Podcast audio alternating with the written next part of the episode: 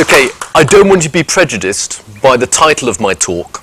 Okay, so I just want to start with some audience participation. Don't worry, it's not going to be community singing. I just want to give you opinion. Up here we have some emotions. Okay, and what I'd like to, to do is, for, before we start, is for you to think about if I had categories and I would say uniquely human, adult human, and probably in children and animals as well. So I want you to tell me which of those emotions you think are, are uniquely for sort of adult mature humans and which you think, oh, have I, st- hold it a sec. Oh, that's right. Oh, I just gone, oh, okay. Uh, yeah, it's a memory test. So, so, f- so, so is it clear? So, so for example, if we started with, with jealousy, do you think jealousy is uniquely adult human, or do you think you might see that in, in children and animals as well? Yes. You're going for children and animals as well. Okay, so, so we get jealousy in both. Okay, anger? Both? Okay, so anger's in both. Okay, embarrassment? Yes. Yes, both. Both. My goodness, you are. Yeah, yeah, yeah, yeah. Okay. Actually, if you say embarrassments in both, okay, okay, pride. Oh, you're going for pride as well. Goodness, okay. Okay. Fear's going to be easy. Fear's easy. Uh, surprise. Surprise is easy. Okay. Guilt. Oh, oh, oh, you're very certain of that. Okay. And sadness. Oh my word, you're going for, you know. Okay, I'll stop. Are there any there you think that they don't have?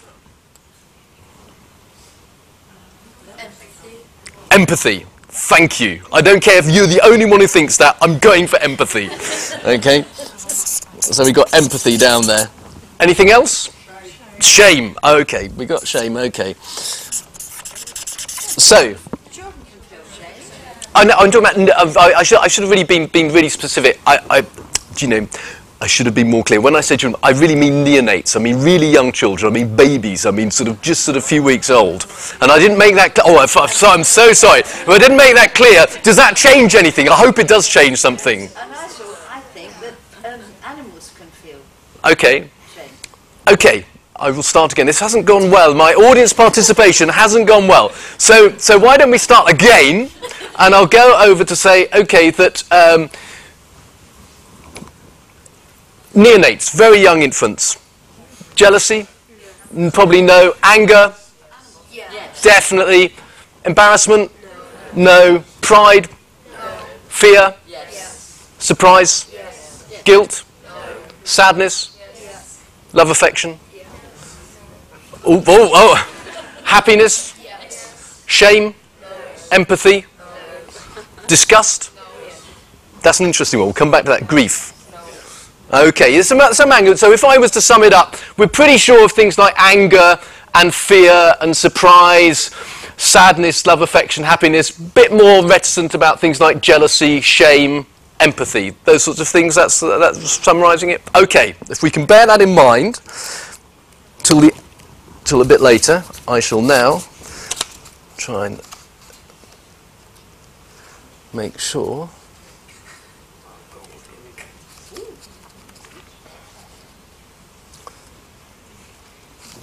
Okay, I should just give a. I haven't introduced myself really. So, my name is Dr. Paul Moyes. Uh, I'm going to talk about animal emotions. Just a little brief mention about how I got interested in animal emotions. I did. I actually did, did my PhD in human psychopharmacology. I was interested in actually the effect of nicotine on uh, uh, the ascending reticular activating system in the brain, what it, what it does to your experience and behavior. And then I went off to work for a drug company. And, I, and there I became very interested in behavioral pharmacology. And what I did was I spent my time, some of my time, modeling depression in rats.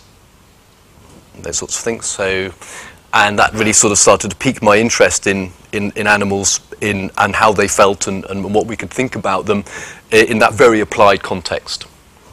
Okay, now, what I want to do today is, or this evening, is really answer some questions. I want to say, do non-human animals have emotions?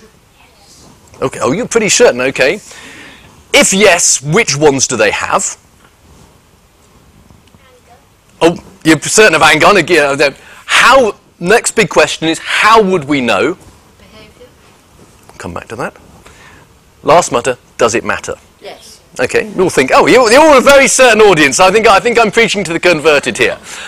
Okay, I'm actually going to start with number three. I'm actually going to start with how actually might we know about uh, animal emotions. But I'm going to frame it in a more broad context first, is how might we know about animal mentality? So how do we know that animals have any kind of feelings, thoughts, cognitions, however you want to frame it? How would you know that? Now, I'm sure most of you aware this, the big spectre that hangs over anybody who is interested in animal psychology or animal mind is the spectre of anthropomorphism. Anthropomorphism, to, you know, as a definition, is essentially um, attributing to non-human animals qualities that are essentially human. Okay? And it's a big scientific sin. In fact, before it was a big scientific sin, it was actually a big theological sin. And the actual term anthropomorphism was first used uh, in, its, in a sort of a negative way, is that people weren't supposed to describe God in human terms. And it's funny, it's, it's remained its negative connotations, you know, from being a theological, being bad theologically, now to be bad scientifically. So, the thing that everybody gets very exercised about, and I can see you, you, you're an audience I don't have to work quite so hard at. If I go, if I go to scientific um, uh, conferences, I really have to sell the idea that animals have emotions and feelings and those, and those sorts of things, because the thing that everybody comes up with immediately is saying, how, if I say an animal is, is angry or an animal is sad or whatever, I'm being anthropomorphic, I'm projecting my feelings onto the animal. How can I know? And for those vocabularians amongst you, one of my favourite words, it's, it's a, for those who know who them, is a Google whack, is anelecomorphism, only has one single entry on, on Google, and that is to give in, human infants adult psychological qualities. So if you think your baby is smiling and being happy, you're being anelecomorphic. You are guilty of anelecomorphism. Okay, so rather than just having wind. rather than just having wind. Okay. Actually, actually, I'm going to defend. I'm going to defend mother. I'm, I'm, I'm, I'm going to have a real go at you now. I'm going to have a go at you. The interesting thing is, if I, if I can di- divert just briefly into, into human, human developmental psychology, because interesting enough, lots of the arguments about animals have been also applied to human infants and human neonates. And the, the really interesting thing is that uh, I'm getting sufficiently old. When I started doing psychology, there were still arguments about whether very young infants could actually see. Okay, could they, if they could actually see in any meaningful way? And um, they did lovely experiments. For example, they, they, they would sit a little little baby up, a neonate, sort of you know just a, just just a few minutes old, and they would accelerate objects at their faces. Okay, and and the baby would go, oh, you know, they get all surprised and, and, and sort of slightly upset, which showed they could actually see. And interestingly enough, people used to be deeply skeptical of, of uh, the abilities of human neonates and used to take, make fun of mothers and fathers who thought that their babies were smiling. And all the evidence shows now that actually young infants are really very, very socially sophisticated. And ev- even when they're just, just a, couple of, a couple of minutes old, for example, they'll do imitation. If you poke your tongue out at them, they'll poke it, poke it out back, back at you. So it's mothers 10, scientists nil over the past 30 or 40 years. Okay? Now, so there's the spectre of anthropomorphism hangs over the whole of this thing about animal mind. I want to go briefly about why is it this case? Why might there be this skepticism? In, in some ways, I, I should junk all this bit because you, you, you all signed up to, to animals having emotions and feelings. But I should go about why, where, what about it? Why are, sci- why are scientists, and generally there is, a, there is a skepticism about animal mind. And it's historically been, been quite interesting what's happened. There's a very, very famous comparative psychologist who, who sort of was immediately after Darwin called Conway Lloyd Morgan. And within the uh, uh, comparative sort of animal behavior literature, one thing he wrote has had real profound, it rings down, down the centuries, and it's called Lloyd Morgan's canon. Okay, and Lloyd Morgan's canon is in no case is an animal activity to be interpreted in terms of higher psychological processes if it can be fairly interpreted in terms of processes which stand lower in the scale of psychological evolution and development. So, what that's really trying to say is that, look, we mustn't over-interpret. We must go for the basic bottom, we must go for the simplest explanation. It's, it's a, often are regarded as a restatement of Occam's razor, i.e., the simplest explanation is best. So we mustn't grant to animals any sophisticated abilities if we can possibly explain them with more simple ones. Okay, so so that has really. But if you actually read that carefully, interestingly enough, all he's saying is he's not saying that they don't have high levels. He just said you mustn't use them if you can go for a lower one. But very much this has been interpreted as a prohibition of really of granting animals sophisticated abilities. Now, you know, science is a, is a social is, is a social activity like like it, like any other, and and and very particular, you know, chance things have had profound influences. And the other, and the next thing that's really had a really big effect on the animal sciences has been a horse. Okay, now this horse is called Clever Hans. Okay, and Clever Hans was really clever. He can do he can do pretty he could do pretty complicated algebra. He could speak Russian. Okay, and he, he, could speak French as well. And you know, he, you know square roots. You know, if you asked him the, what the fourth prime number, he could do that as well. He's a very smart animal. And the way they found out what they would do is they would say, is they'd say to Clever Hans, tell me square root of 16. And he would beat it out with his hoof. And whatever else question. And he was brilliant. And this is sort of the early, early 20th century. And they actually formed a commission to try and find out, because people were fairly skeptical of Clever Hans, that he really could speak Russian and do algebra. Okay? And what they found out was, is that the, the, the guy who was, who doing this, who was, who was uh, called von Osten, he really wasn't a charlatan. He really believed this. And what they found out was is that if you could stop Hans seeing the person asking the question, he couldn't do it. Or if the person who was asking the question didn't know the answer, Hans couldn't do it. And what Clever Hans was doing was he was paying attention to what to what the person was doing, and the person, when they when he reached the right number, was displaying some subtle sort of behaviour. So they would get some some complete stranger in off. So the, it wasn't it wasn't a cheat. Nobody was sort of doing this, but the horse would be paying attention to the non-verbal behaviour of the person asking the question. Okay, and and so clever Hans wasn't so clever after all.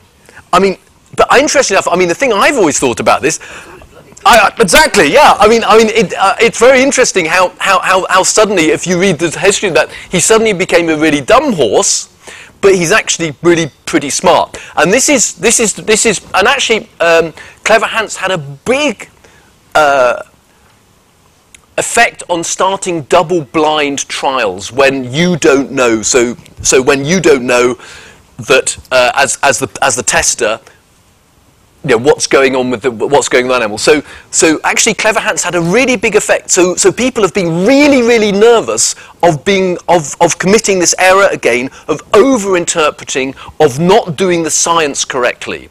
So, interesting enough, clever, you know, the Clever Hans effect.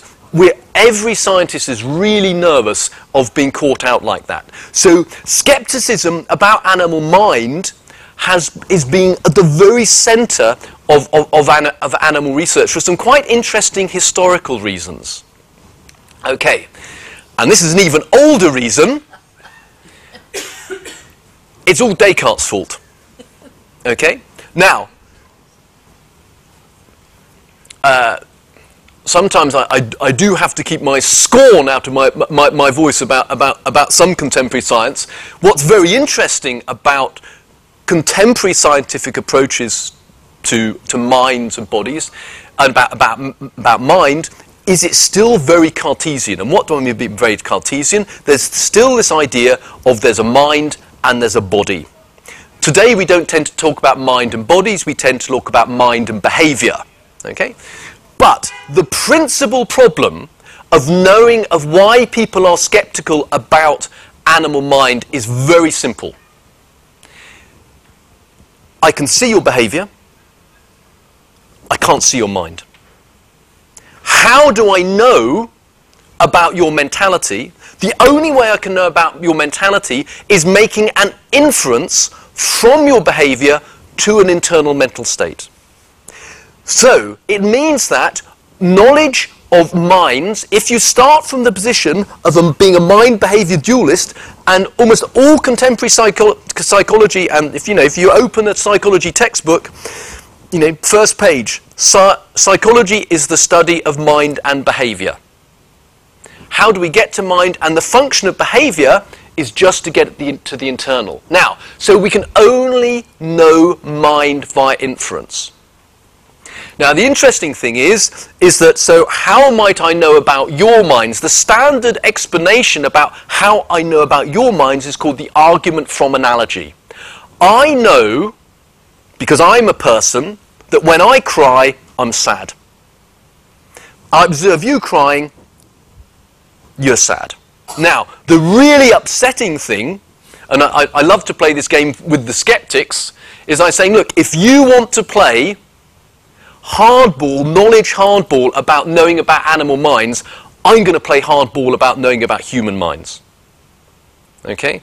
Because you know, if that's your starting position, if, there's, if you can only get to mind via behavior, if you think they are two separate entities, as amazingly enough people still do, philosophers are quite amused by that position. But that is the position that science finds itself in, and that is the very root and heart of the skepticism about animal mind is how can we ever know what it is?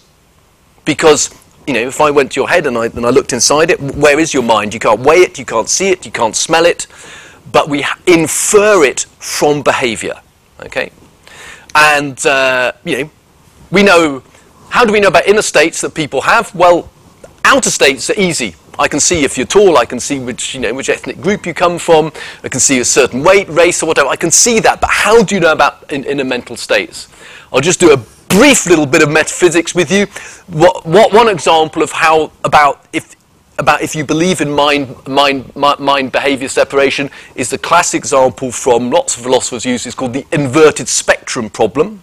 The inverted spectrum problem goes like this. I see blue, and I call it blue.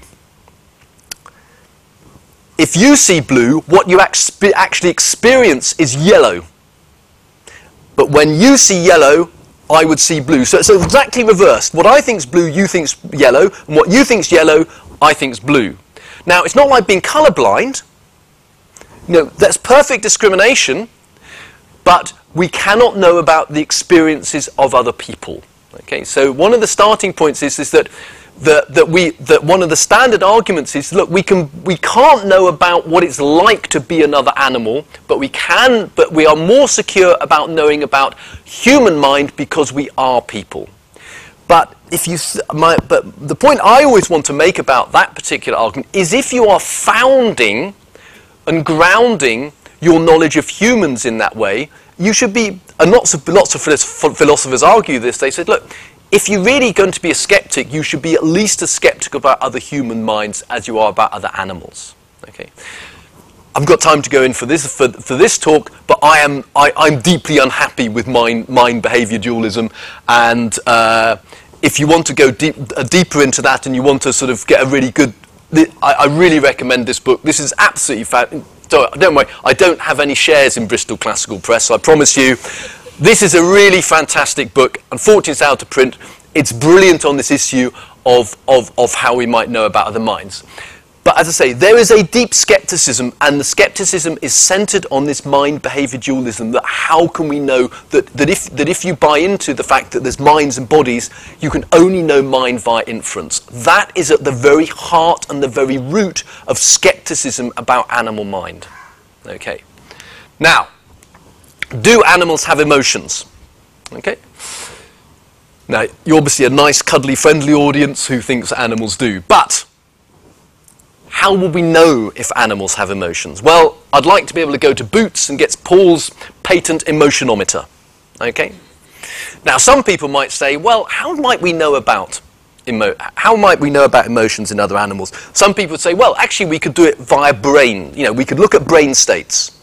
But interestingly enough, it's knowing about emotions has told us what's going on in the brain. So, for example, when people have stimulated little, little bits of the brain, they've observed that the, the animal has suddenly become enraged, or they've suddenly become, in, they've become very lustful, or very scared. So, what, what's actually happened is, is because we know what fear is, we know what anger is, we are then able to say, aha, that bit of the brain is controlling fear or anger. But the primary data is not the brain, it's, it's what we see. Okay? The ultimate measure of what an emotion is, is us. That we, we are the emotionometers. Okay? And for example, somebody might say, I mean, what, one example that does always cause me some wry amusement, I don't want to make light of it, but, but for example, there, there's an RSPCA report a couple of years ago about stag hunting and they said, how do they know that stags don't like being hunted? Well, they looked at blood cortisol levels.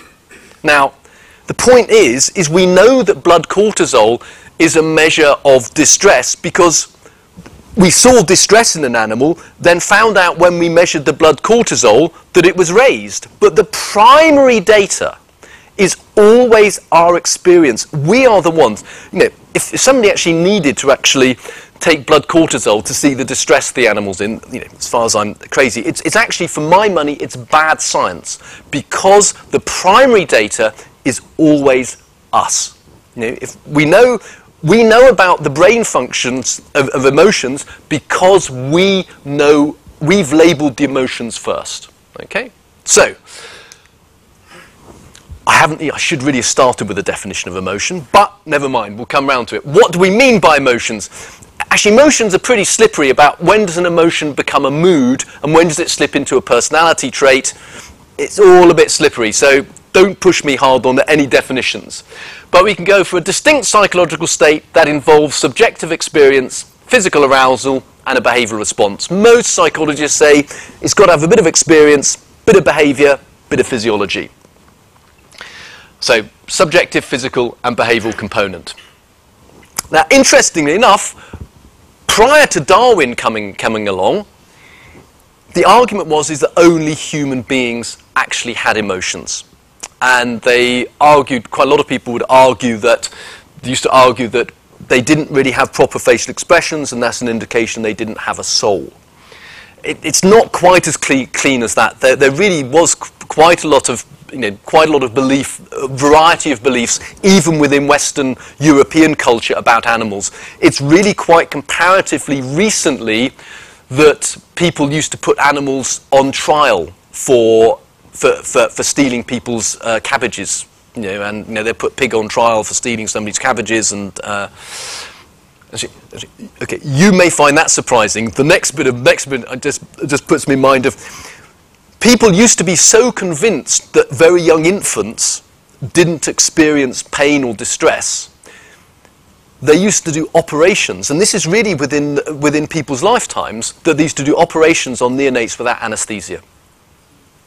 Because anesthesia carries some risk, but they thought, yeah, babies, how do we know what babies experience? Because the same argument applies to babies as it does to, as it does to adult humans. You know, we can't know what, what about their mentality. So sorry, that's a bit of a di- diversion, but, but it was really, Darwin was really an interesting person. He really did change, change the worldview.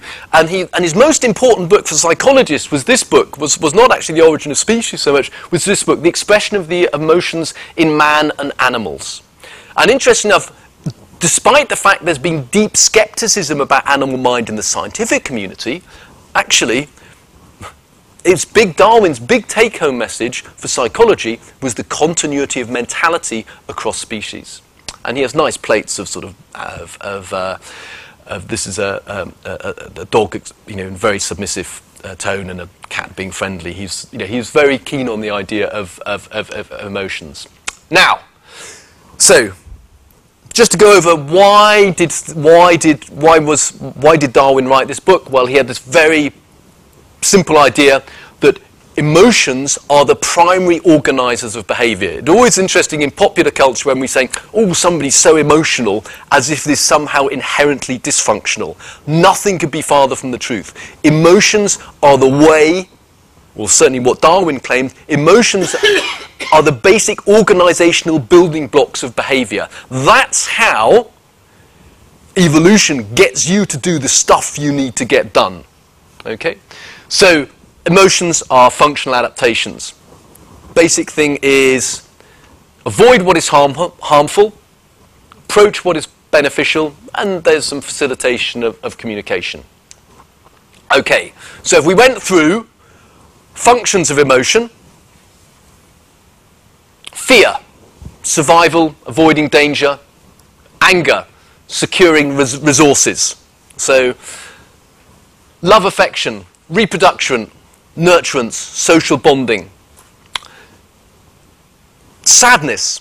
And some of these you, explanations you might find more convincing than others, but sadness is one of the ideas is that you gain social attention, you cry because you know you want at some ultimate level to be nurtured, to be cared for. Happiness, you do things that ensure repeat behavior. Surprise, attention to novelty in the environment. Curiosity, finding new resources. So, I like I, I, I, just like animal pictures. Just an excuse. This is this is you know avoiding harm. Actually, this is this is our old family pet, who's a, actually a very charming, beautiful Weimaraner. But but I just I just love that picture of being being a cross dog. She wasn't very happy that day.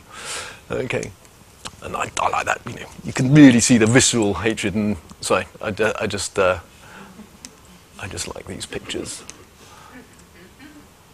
I can see a sweet audience. You know, you can go go ah a bit. You know, you get you know particularly like good, particularly like polar bears. Yeah, something like you know, and uh, so interesting enough, the one what I've just discussed, the, the emotions I looked at are generally called the primary emotions, and they're to adjust the body's physiology and behavioural priorities appropriately, direct attention appropriately, and what do we mean by appropriate in evolutionary terms? Survival and reproduction. Okay, so that's why you have anger, fear, disgust, curiosity, all the rest of it. Okay. However, oops, sorry, slid off the edge. I should. Great thing about working in in in, in animal behaviour and psychology is nobody can really agree about anything, and that. Uh, most people would. These are these are some really important theorists in the area, and these are their basic emotions, and they have various reasons why they why they think that that these are the limited ones. Interesting enough, most people would agree with anger and fear. Uh, interesting enough, if I were to if I were to summarise which probably is the most popular uh, list of basic or primary emotions, it's probably Ekman's, which is anger, disgust, fear, joy, sadness, and surprise. Okay my ones, I'll show you the one I particularly am in favour on. So, why might we call them basic or primary? Well, in the literature, the claim for basic or primary emotions is that they're present in many species, and if they can be seen clearly in human infancy, they have a clear evolutionary function and purpose. You could see them across all cultures because, you know, so in other words, you'll be able to see all of these across all human cultures because they are biological. And also the argument would be they require little sophisticated cognitive development. You know, when you're a little, when you're a little child, little infant, two days old, bang, you've got them. You can be a relatively primitive mammal, you've got them. Okay, so the argument is they're present in a lot of species.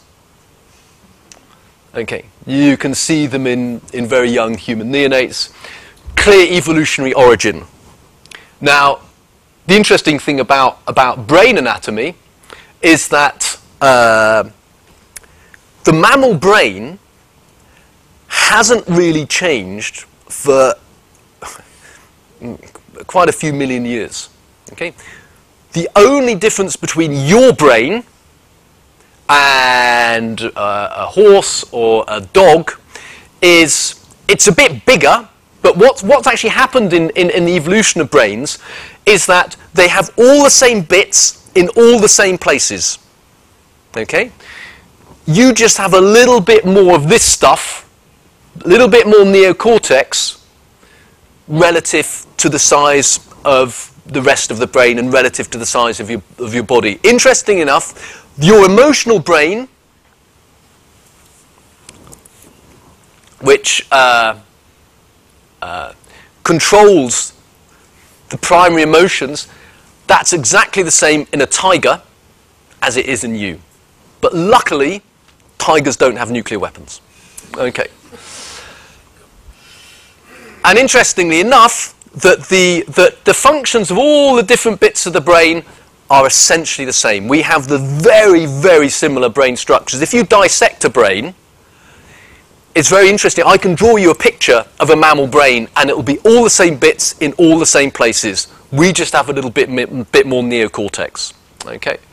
Um, and in fact, for those of you who ever had a drink of alcohol, you can actually see how this primitive bit of the brain which controls our emotions works because uh, this bit of the neocortex here is uh, on our frontal lobe is constantly sending messages to our limbic system, to our bit of our basic primary emotional brain saying, don't do it.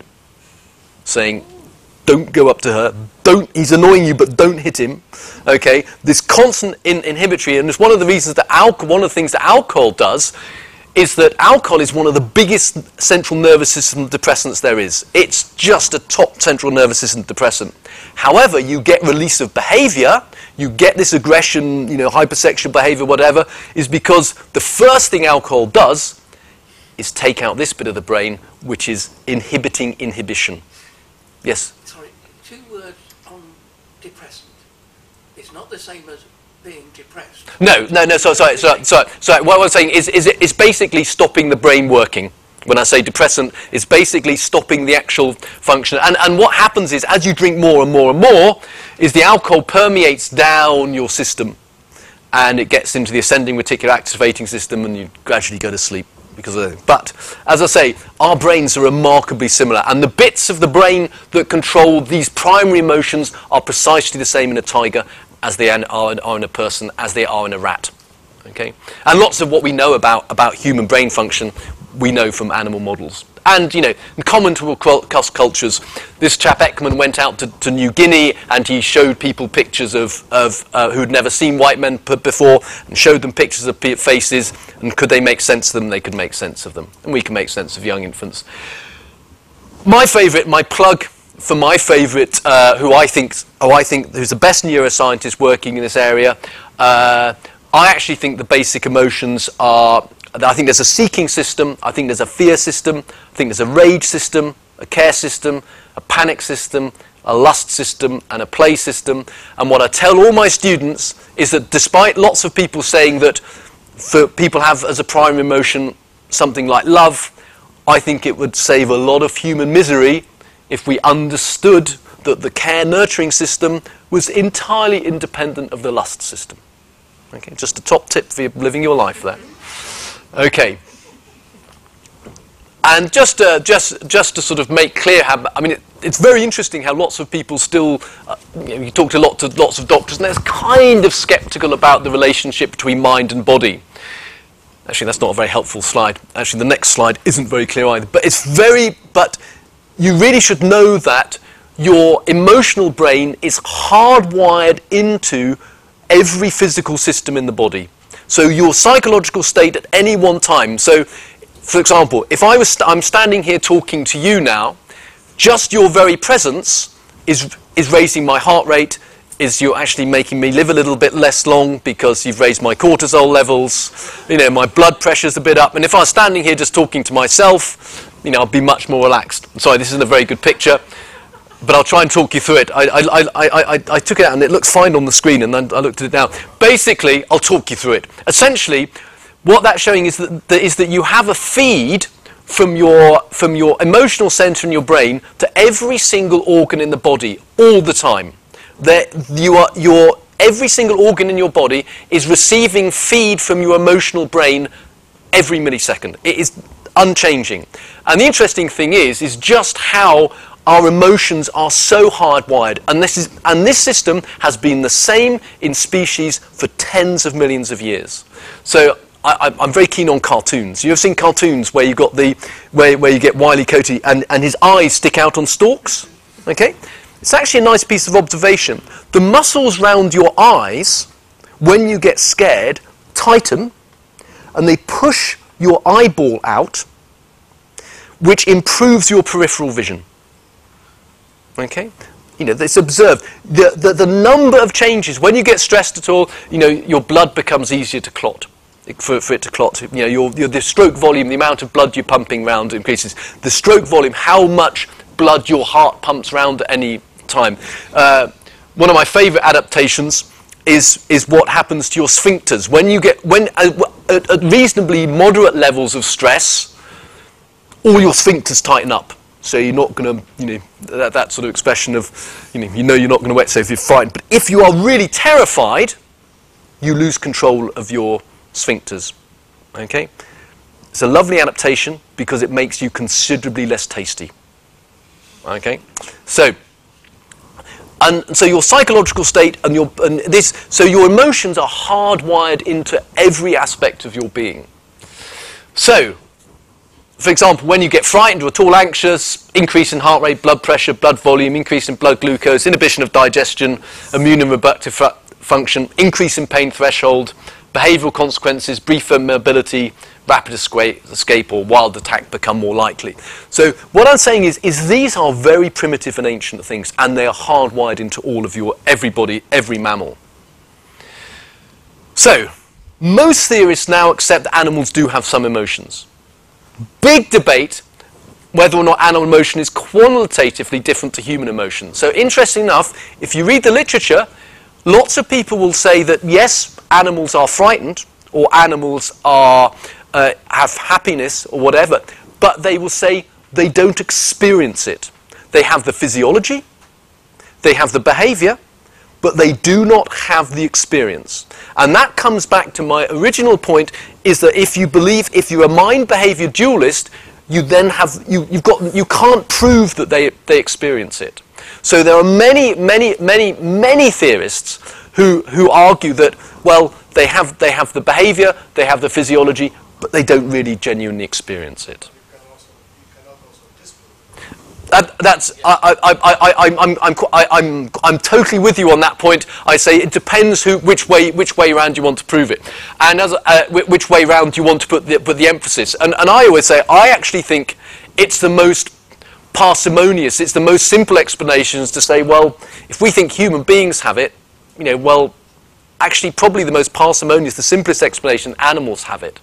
And, um, uh, you know, so, so it, and, and, it, and it's where you put the onus of proof. Okay.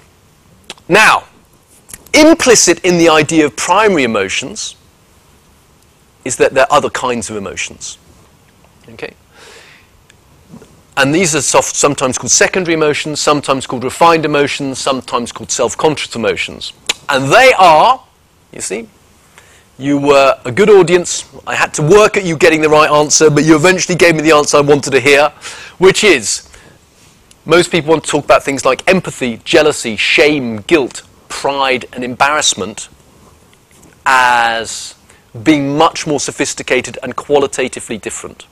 If we think about the primary emotions, the primary emotions are often to do with organizing bits of behavior like hunting, escaping, paying, to, paying attention to novelty in the environment. But if we look at these emotions, these emotions are to do with regulating social interaction. Okay? So things like empathy, jealousy, shame, guilt, pride, embarrassment, these are to do with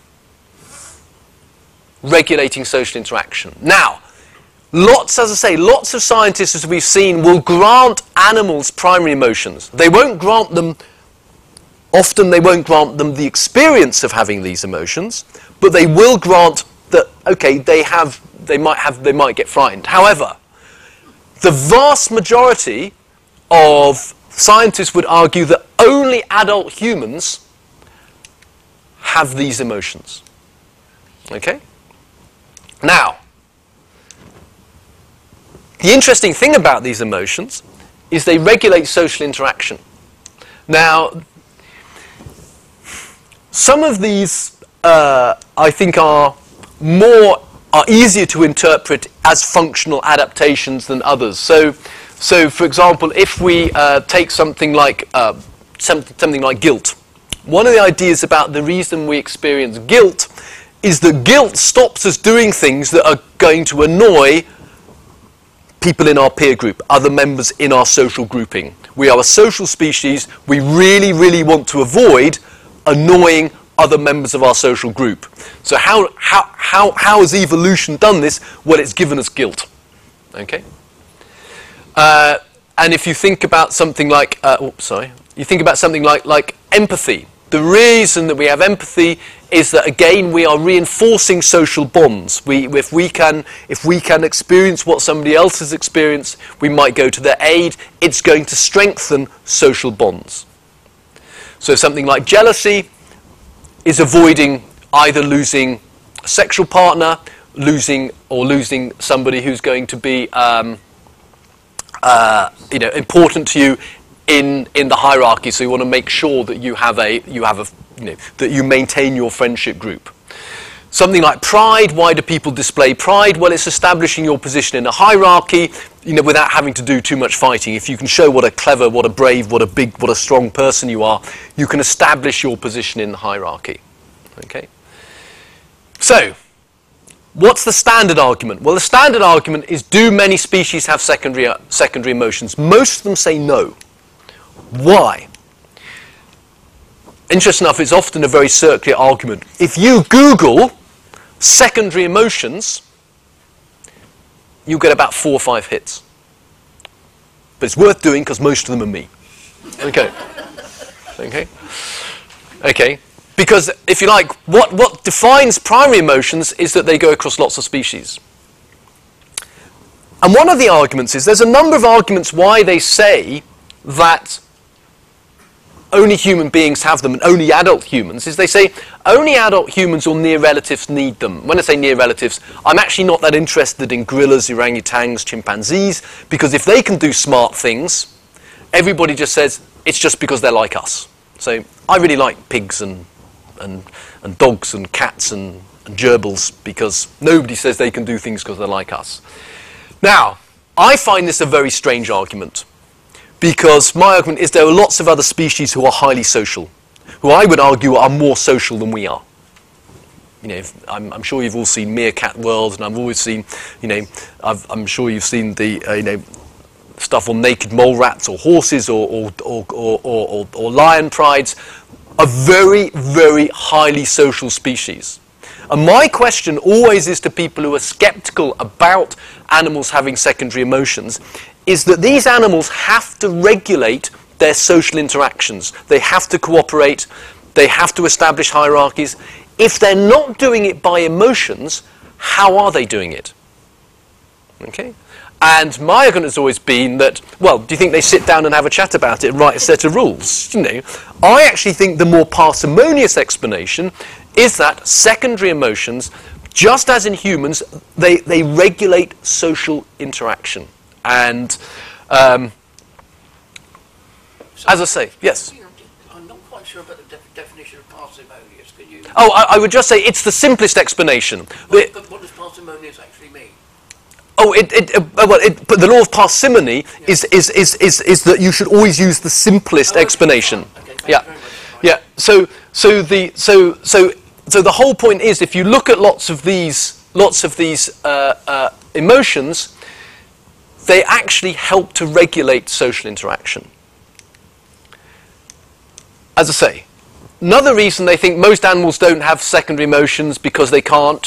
Why? Well, secondary emotions are also thought to require sophisticated self-consciousness. And interestingly enough, lots of people argue that secondary emotions are based on self-consciousness. And the argument goes, if animals haven't got self-consciousness, they can't have secondary emotions because secondary emotions require self-consciousness. It's a circular argument. Okay? Now, it's called self-conscious emotions, and some, some of them are called self-conscious evaluative. They would say most animals and very young humans do not have the requisite sense of self. Okay? So we've got a very interesting thing here. It's also putting the cart before the horse. Now, now, I don't think that lots of animals do have a very sophisticated sense of self. But I do think they have self-conscious. I do think they have secondary emotions. And my explanation is they don't require self-consciousness. There's some, they're, they're, they're more primitive than that. But as I say, contemporary, if you, if you looked up secondary emotions, you wouldn't get many hits. If you looked up self-conscious emotions, you would get thousands of hits. Because the theory, if you like, it's a very interesting bit of science in the history of science, is that this time they've defined something by the theory to explain it. So they've defined the phenomenon by its theoretical explanation, which is why I say it's to put the cart before the horse. Okay. Now, I do studies on secondary emotions in. I, I, also do, just to maintain my scientific credibility, I, do, I also publish on statistics and research design because you don't get much more hard science than that. I maintain my hard science credibility by doing difficult numbers. Okay? But I also do work on emotions. Now, on secondary emotions in animals. And if I go to conferences, I'm sort of patted on the head as some sort of slightly sort of unusual person who doesn't, you know, who's sort of obviously had too close a relationship with the pets and, and furry animals when, when, when he was small. I should actually, I am actually my own worst enemy. I am, I have actually published a paper on the evolution of the teddy bear. Okay?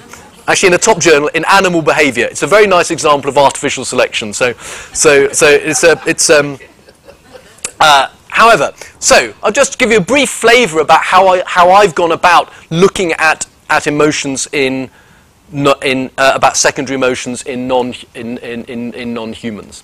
Interestingly enough, doing research on emotions in humans is very difficult. In a laboratory setting, can you imagine trying to set up a, uh, a laboratory setting where I could look at shame or guilt or jealousy? They're actually difficult things to manipulate in, in the laboratory. So, I started off when I first started getting interested in this because I think that people, you know, are, we are the primary measures of emotion. I was curious to find out what people would say that animals had. So I, so I, so I, so I gave up. You know, basically, I started with just massive questionnaire studies, and I just asked people about things like, well, of these emotions, which do you think are in different animals, and how confident are you? And if we look at things like embarrassment, shame, guilt, empathy, pride, grief, and jealousy, by the way, basically everybody thinks animals have, have, have the primary emotions anger, fear, surprise. Everybody thinks that. But interesting enough, I became quite interested in as what, what framed my where I was going to have a look for secondary emotions. I looked in different animals, and I noticed, for example, that 81% of people claimed that their dogs were jealous. So that's one of the ways, because dogs are great to work with because they're nice and they're friendly usually, and everybody's got one. And, uh, and so that's one of the reasons I started off with, with jealousy in dogs. And what I did was, very simply, is I just was curious about, well, what did they think they meant by jealousy? What were the behaviours? What were the contexts? And because I want to get this stuff published in good journals, because that's how you get on in academia, I played the science game. So what I did was, is I went and interviewed all of, all of the owners about, about their dogs, and I also filmed them. Okay, so, so I've got a record. So I said, what, what, I asked them, does your dog get jealous? Can you give me some examples of the situation your dog gets jealous? Can you describe the behaviors your dog displays when it gets jealous? Can you think of anything else that could explain it?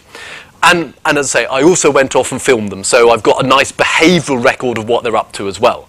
but I, I quite like some of the descriptions. So they actually they summarise what the behavioural um, uh, analysis as well. I, I like so, situations in which your dog gets jealous on the rare occasions that we have a cuddle. Okay, so one of the things that seems to set people up, that sets animals up to jealousy, is if is if their if their owner and carer engages in cuddling or being friendly with somebody else. Okay, so the context of what people thought was jealousy, and we filmed all these episodes, was a social triad: a dog, the significant other, and an interloper. Okay, so the stimulus behaviour that led the animal to be jealous was affection or in- attention given to the interloper by the significant other. So you've got the relationship between the dog and the, and, and the person and the significant other. Somebody else comes in, the dog doesn't like it. What does the dog do? I mean, just pushes in. Just, just as they, they push in, they tend to push each other away, jump up on the sofa and try to get, get in between us and all these sorts of things. Now, I had a bit of problem with integrating a uh, um, the a little video into PowerPoint, so do forgive me. And and I was really stupid when uh, they're very hot on ethical things at the moment, quite rightly, but I didn't get any ever get any permission from anybody else to to show films because you have to ask for that if you film people privately in their home. You can't do it. So I'm afraid you're going to get a not terribly good video of me when I had hair. By the way, the hairy one with the thing, that, that, that, that's the dog, that's me. Now, what I want you to pay attention to is can you see the nasty little growl here? And when I see, and the interesting thing is, she's not very happy.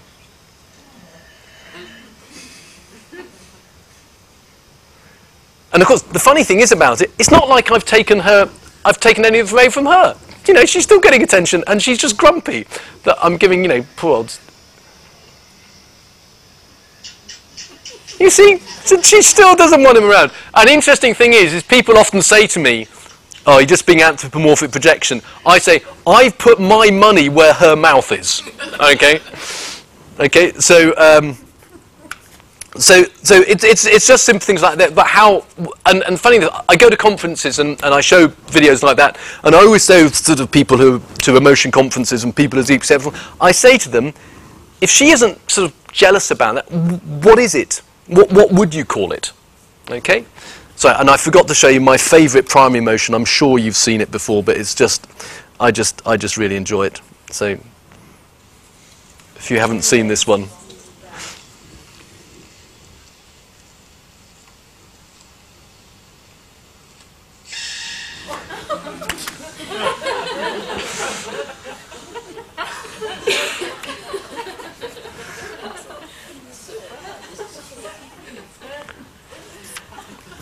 And if you're good, I'll show you again.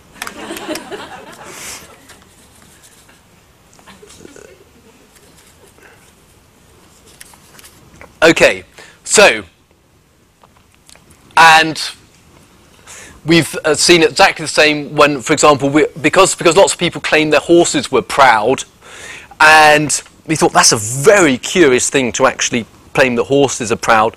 But interesting enough, people were very, very consistent in the story, and when we went to film them, it was exactly the same thing. That when you know, if another horse was introduced into the in, in, into the area or into another field adjacent, they would go into this very, very, very standardised display of making themselves charging up and down, showing all the fancy things they could do, how big they were, how strong they are, how fast they were, all these sorts of things. And it was a very stereotyped idea about what people thought thought was pride. You know, so situations, sees other horses going past, when he just feels really well, play fighting and chasing the other horses around the paddock. What's very, what's curious about, about science is um, about, about, about, the, about, about how science has evolved and developed. It's very interesting. If you talk to a human evolutionary psychologist, they have absolutely no problem at all with the idea that jealousy, you would find jealousy in dogs and those sorts of things. Because they say, look, things like jealousy have an ancient evolutionary root. You know, they are very old. And that they have no problem at all. But interesting enough, you talk to anybody working in the animal behavior, and they really are skeptical. I mean, what, one very interesting fact do you know there hasn't been a book published called Animal Psychology for the last 80 years? They have animal behavior, they have animal cognition, behavioral ecology, but nobody wants to say there's something called animal psychology. So, proud behavior, she prances around almost dancing, really showing off how strong and athletic she can be. So a lot of people see it as, as, as, as showing off behavior. That's pride. And as I say, again, lots of evolutionary psychologists would say, well, that, that, that's where pride comes from. It's a very useful adaptation to be able to show how fit, big and strong you are and athletic you are without having to actually go in for the fight. Okay? So, and I would have it, but it didn't work. I do apologise. So, the other one, the guilt in dogs. Now, interesting enough, guilt is, is the emotion that really winds other scientists up. They really hate if you say that dogs are guilty. And I haven't really gone into it in that, in that much depth, but the reason they really don't, don't want to allow dogs to feel guilt is that in many ways, lots of people argue that guilt is a very sophisticated emotion because it's, it's showing an understanding of rules and that they violated a rule. And there's lots of people who have tried to explain away uh, uh, gu- guilty behavior in a dog. I've actually been trying to set up a really good empirical study of, of, dog, of dog guilt behavior for a long time. It's actually quite hard because what I've been trying to do is, uh, without the owner knowing, I've tried to get the um, I've tried to I've tried to get a dog to do something naughty, okay, without the without without the uh, without the owner knowing, and then then let the dog. So in some cases the dog's done something naughty, and sometimes sometimes it hasn't, and then getting the dog to come to the owner and seeing if the owner c- knows whether the dog has actually done something bad or not. The trouble is, I've, it's really hard to organise, and what I find is, is that you, you, you get the damn, the damn dogs won't misbehave. You know, you know, or, you know, and, and, and, and, and of course, what the dog feels guilty about is different. You know, some dogs, they're allowed to do different kinds of thing. So setting up a really good, tightly controlled experiment with this stuff is really, really, really hard. And I've really tried. You know, because you know, if you want to get on in, in, if you want to convince scientists, the more tightly controlled the experiment you can do, the better. But as I say, it's very difficult to, to, to set up studies with, with, with humans.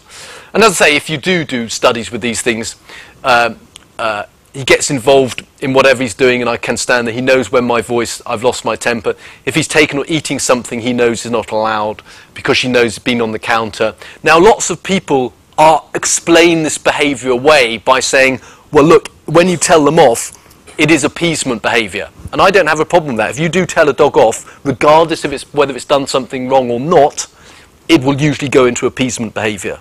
However, $64,000 question is, is does it do it when it hasn't been told off, when it's just been caught? Okay, so, and we all know what the guilty behaviours look like. Okay, you know, and as I say, that's, that's, that's a classic example. The tail's gone down, the head's gone down, they're looking, and whatever else that is, that's appeasement behaviour. Okay, so, explanations. Do you believe that dogs have jealousy? Well, as I say, lots of people, and you get lots of conferences. The amusing thing about going to conferences with other scientists is they will give you a hard time during the thing and uh, during the talk, and then they'll come after you and they say, "Well, the funny thing is, my dog Albert," you know, and then they start to tell you about all about them. Now, the other thing is probably say, "Well, are they genuine self-conscious? Are these really sophisticated emotions?" And I say, I don't probably think so. However, I, I think that.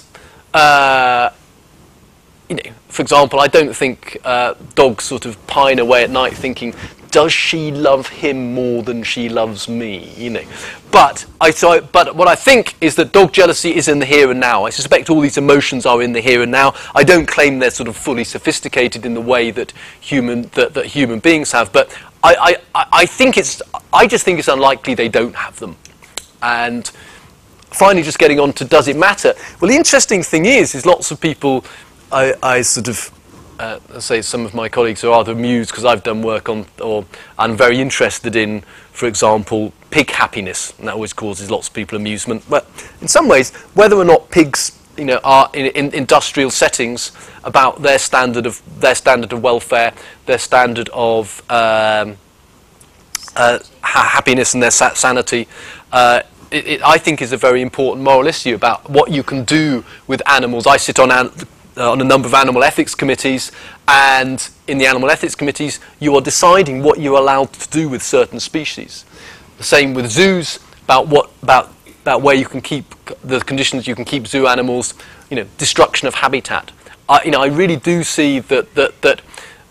Uh, what other animals experience and the nature of that experience is really not just an esoteric question. I mean, it re- I, I think it's, it's one of the questions that, that upsets more, peop- more people and get people more out in the streets than almost, than almost any other. And uh, so, you know, I, I actually think about, you know, knowing about animal mentality, it, it, it's, it's really quite a serious issue. And as I say, it, it's it's, it's, it's handicapped by that about our basic skepticism and the basic problem with knowing about animal minds really comes back to this dualism issue. It's really fund- fundamentally rooted in a particular kind of metaphysics, and the metaphysics of mind and body. If you, if you, if you start from a position of mind behavior dualism, you've got a problem about knowing about, about minds in other animals. And uh, s- s- for another talk, I would, I would like to convince you all of a particular philosophical position that, that I like called, called mutualism, which I, think, which I think neatly gets around that particular problem. But uh, as I say, I really do think it matters. So, to answer my questions, I, I know I was, I, was, I, I, was, I was hoping there would be at least one hardline skeptic here. But do, do non human anim- animals have emotions? Yes, I think they do. If yes, which emotions? I think they've got a lot how would, how would we know? As I say, the interesting thing is, and I, and I think that what a lot of science, you know, to be a proper scientist, people love objective measures. They really want to say that, well, it's to do with this cortisol level, it's to do this activity of the brain. The truth is, for me, the primary data source about how we know what another emotion is, is ourselves, is other human beings, other animals. That's how, that's how we know. And does it matter? Uh, Well, I, I- think, I think it is actually a really serious issue, and, and more and more people are becoming more and more uh, interested in, in, that, in, in that particular issue. So, I'm very fond of polar bears. So, thank you very much.